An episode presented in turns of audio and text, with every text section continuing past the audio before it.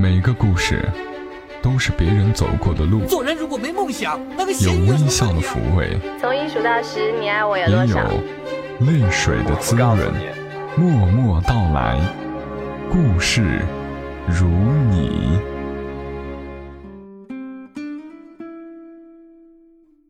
默默到来，故事如你。这里是在喜马拉雅独家播出的《默默到来》，我是小莫，来和你聊聊我们平常人身上所发生的故事。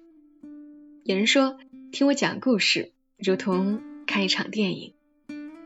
今晚来和你讲的故事，还真的像一场电影。当我们变理智，如何谈爱情？这个名字你应该已经不陌生了。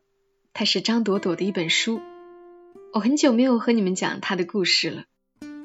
很多听友会在私信里和我聊，他们最喜欢的故事就是出自于张朵朵。那今晚我们继续来讲她的这本书当中的这个同名故事：当我们变理智，如何谈爱情？前些天去武汉做签售活动。跟多年未见的朋友江夏见了个面，我说带你男朋友一起吧。他问我么英俊，带哪一个好呢？跟当年一样没正形。江夏带了狗，我住的酒店不让进宠物，我们只好冒雨跑到外面找了家简单的小饭馆。他的狗叫爱因斯坦，酷爱喝排骨藕汤。我们俩撕鸭脖子，爱因斯坦喝汤。雨夜的小饭馆，玻璃门上糊着朦胧的雾气，气氛一派其乐融融，就像回到了无忧无虑的校园时代。啊，不对，校园时代还是有忧虑的吧？特别是临近毕业，找工作、找老公都被提上日程。那时候江夏是。好老板不如好老公的坚决拥护者。我和其他同学成天耗在智联招聘上，他则每天登录世纪佳缘。后来终于有一次，经不住我的生拉硬拽，他跟我一起去一家知名杂志社应聘编辑。我们都投了简历，一起接到了笔试通知，一起去参加笔试、面试、复试。经过好一阵子的漫长等待，最终一起被淘汰。那是一份我特别中意的工作，做了很多准备，也抱了很大期待。最终被淘汰，很不甘心，就拉着江夏诉苦。年轻的时候都有不可理喻的暴涨的热情，我把我的宏伟职业理想跟江夏说了一通，他一拍桌子说。难怪他们杂志的发行量跟不上，就是因为缺少你这么有才华、有干劲儿的编辑。别怕，我替你伸冤去。我听得云里雾里，江夏已经拨通了一个电话，大致就是说我同学张朵朵那么有才，那么喜欢这份工作，你们不聘她，真是瞎了狗眼了。他挂了电话，我才得机会问。你骂谁呢？他很轻松的说：“杂志社副编辑。”我喷出一口老血。我就这样认识了当时的杂志社副主编楚然。印象里跟主编沾边的都应该是半大老头子，可是楚然只比我和江夏大两岁，高而瘦，头发稍长，乍看起来清高落寞。但是近距离接触的时候，他的笑容温和，有职场男人的沉稳，又没有完全摆脱少年的青涩，很容易接近。我去面试的时候见过他，有点印象。后来经江夏介绍，才知道他是副主编。楚然被江夏骂完之后，特意向主编推荐我，说我是一个很有想法的毕业生。写过不少文章，也在校报做过编辑，又很有工作热情。主编亲自给我打电话，解释了他们的用人需求，说他们最后留下的是两个有工作经验的成熟编辑。云云，总之就是安慰了一下我的玻璃心，鼓励我继续找更好的工作。对此，初出茅庐的我已经感激涕零了。然后我才得空问江夏：“你是怎么认识楚然的呢？”“我是他的粉丝啊，我在追他呀。很早以前我就看他们的杂志，喜欢他的文章。我在网上找到他的博客，给他写邮件。后来你拉我去应聘，我算是跟他正式见面了。然后我们就暗度陈仓了呀。”江夏又一次成功的。让我吐了血。接下来的日子就是投简历、找工作、面试，各种焦虑中掺杂着兴奋和期待，源自对未知生活的憧憬。除了每次招聘会回来之后会有小规模的悲观，其他时间依旧快乐的没心没肺，上网、看剧、逛街、写论文、谈恋爱。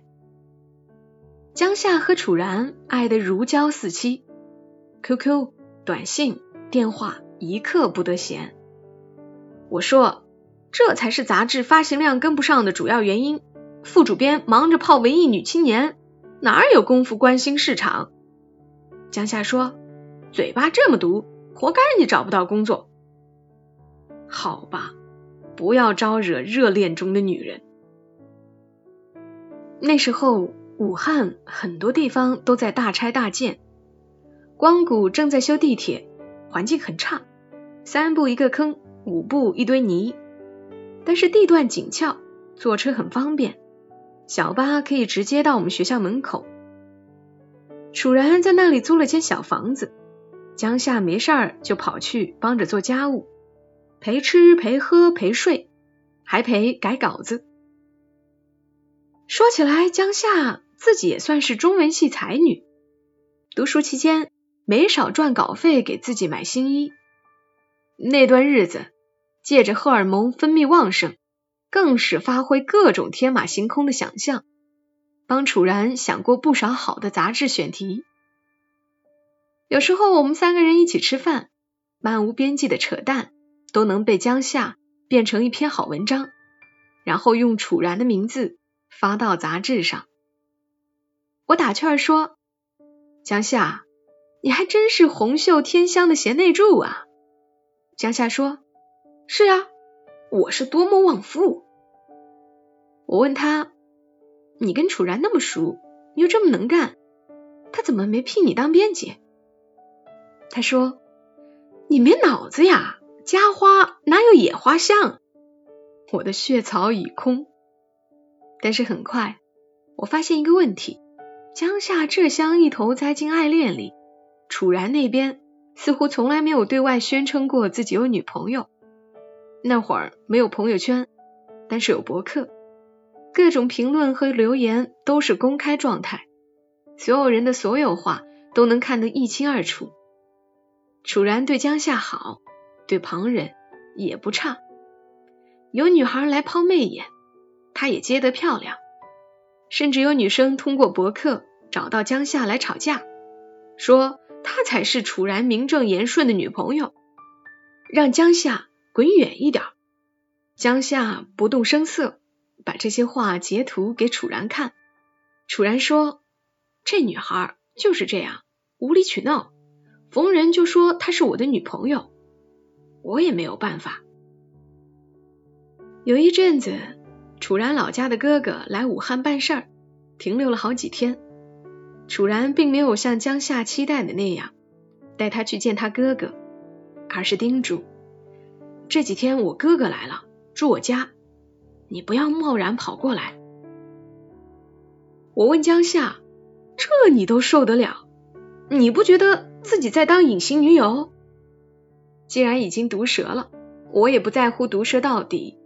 你这备胎！也当得太甘之如饴了。那一次，江夏没耍贫嘴，而是一本正经的说：“我正在尝试着接纳完整的楚然。”那晚，我们也是在一家小饭馆，一人守着一盘鸭脖子，一瓶啤酒，说了很多话。江夏说：“大家都说我傻，其实我没有傻到那种程度。别人只觉楚然像唐诗宋词里走出来的倜傥少年，我却清楚的知道，这位少年来自一个偏远山区的小村寨，带着与生俱来的忧郁和自卑。无论他在职场表现得多优秀，总有种淡淡的氤氲在他的光芒背后升起来。他是一个演员，在光芒与阴影的分界线里不停的演。一会儿看得清自己，一会儿看不清。那你怎么打算呢？继续迷糊的陪他演，还是清醒的退场？我要清醒的陪他演。江夏说：“楚然很早就成名出书，那本书现在已经绝版。我认识他的时候，他送了我一本。”书的扉页上写了一句话：“感性是神圣的天赋，理性则像忠实的仆人。我们建立了一个荣耀仆人，却遗忘了天赋的社会。”什么意思啊？我们彼此喜欢是真的，但是也没有喜欢到沉沦的程度。他想被爱，我想爱他，一起地下恋，不远不近。刚刚好，我还不能确定这是不是一种健康的爱情，但是我觉得最不健康的爱情就是没爱情。江夏正说着，手机进来一条短信，是楚然的。楚然说：“我哥终于走了，我把屋子收拾干净了，你晚上过来吗？”他把手机举给我看，你说。被依赖是不是一种爱？然后若无其事的给楚然回短信，嘴里还哼着许巍的歌，体会着狂野，体会孤独，体会着欢乐、爱恨、离别。这是我的完美生活。这次我没吐血，很想哭。毕业后，我到了北京的一家出版社上班。江夏留在武汉，在一家大公司做内刊。我知道他表面上没心少肺，没羞没躁，但内心明白，心里有些不愿意说出来的小计较。所以离开武汉之前，我给楚然发了一条短信说：“没有聘用我，你的杂志不会有损失；不好好对江夏，你会有损失。”楚然很快回了短信，说：“我知道，我会珍惜他。”我把这条信息转给江夏看，江夏说：“他那么聪明理智的一个人，怎么会不知道我的好？”后面的几年里，大家都活得不错，江夏的 QQ 头像总是换，人越来越漂亮，升职加薪养大狗。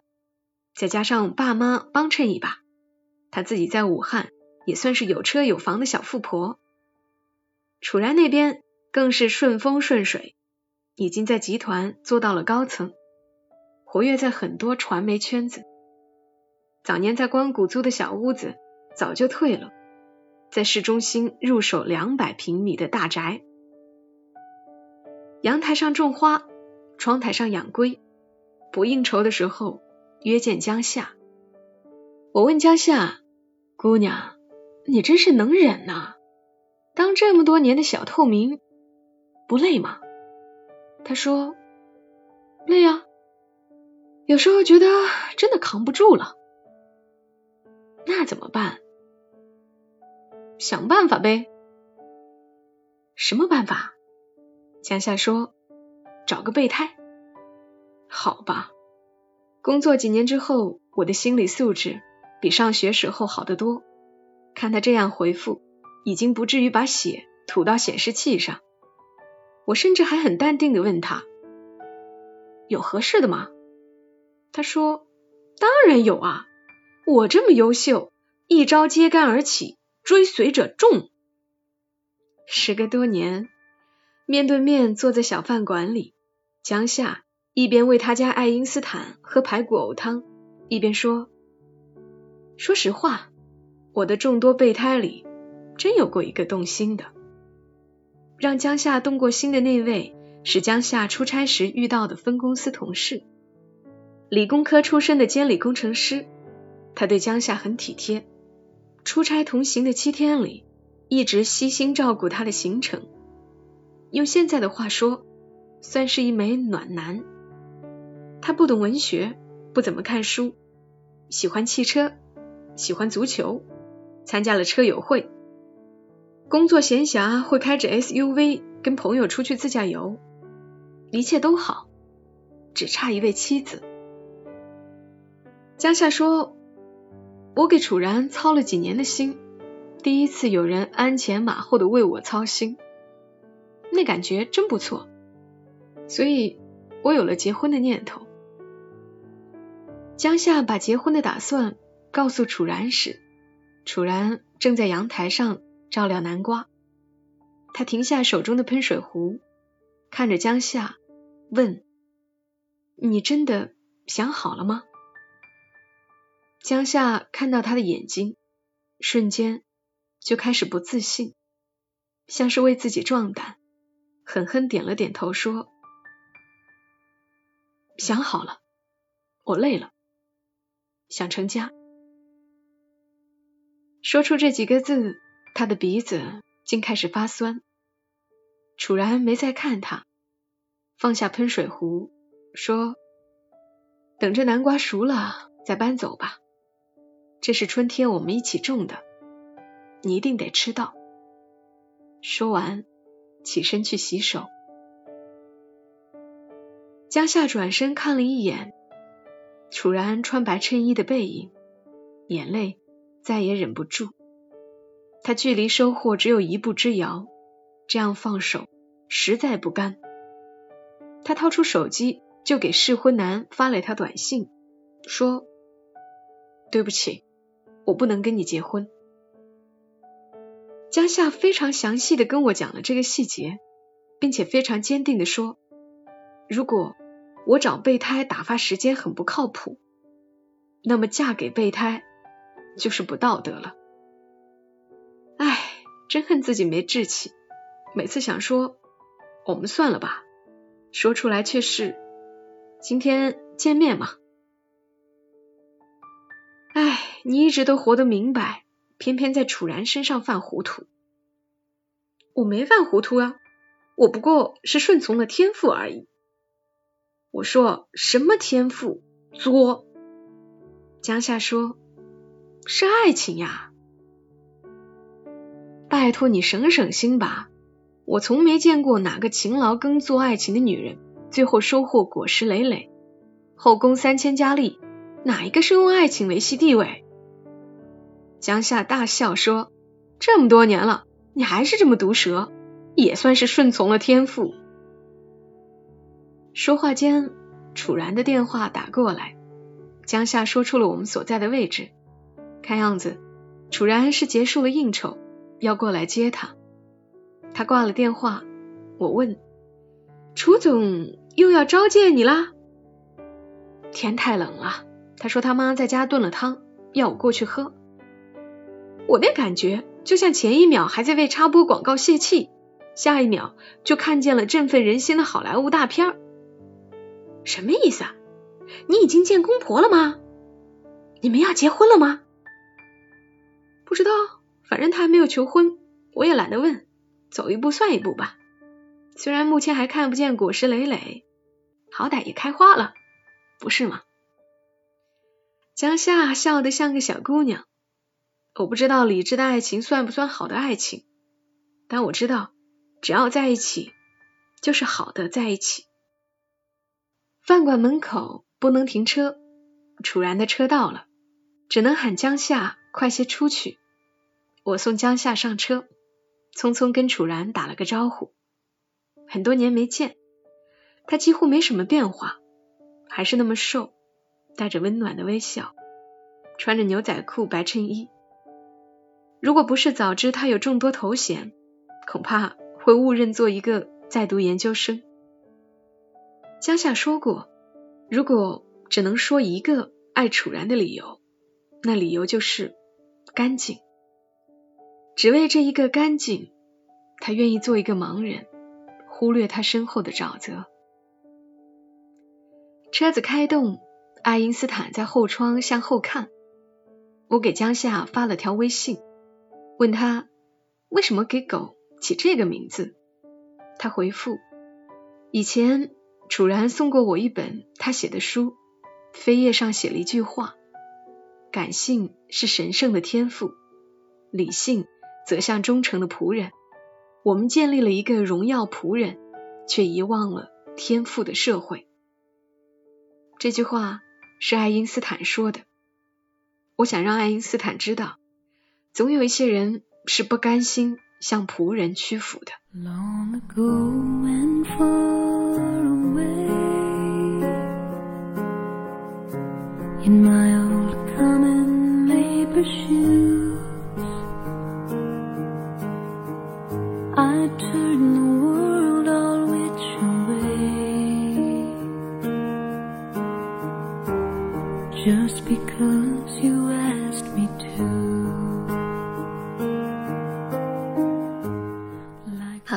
故事讲完了，跟以往我们看到的鸡汤文是不一样的。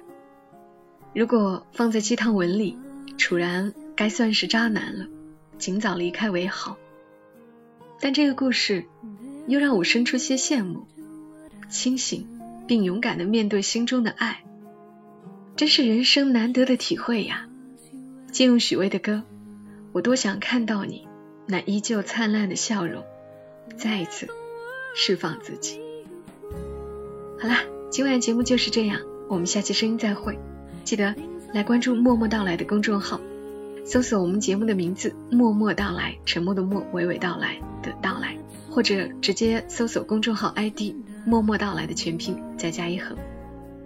祝你一夜好眠，小莫在长沙跟你说晚安。